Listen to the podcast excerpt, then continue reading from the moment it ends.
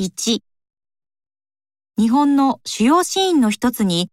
2019年より老衰が加わった。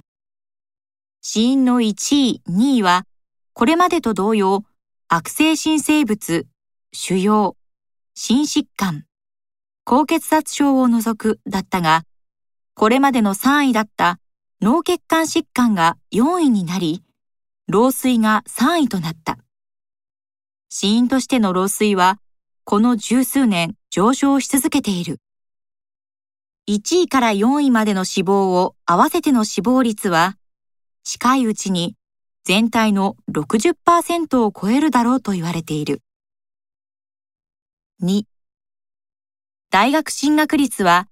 男子は1960年時点で13.7%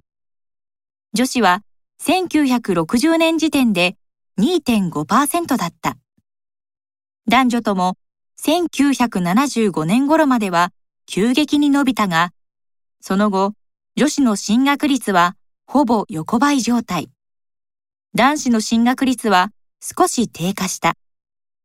しかし、80年代中盤以降からは、男女とも進学率は右肩上がりで上昇し、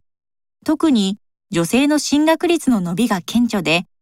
1984年には12.7%だったのが、2020年には50.9%になっている。男性の大学進学率は2010年に56.4%になったが、その後は横ばい状態が続いていて、2020年には57.7%となって、男女の大学進学率の差が縮まっている。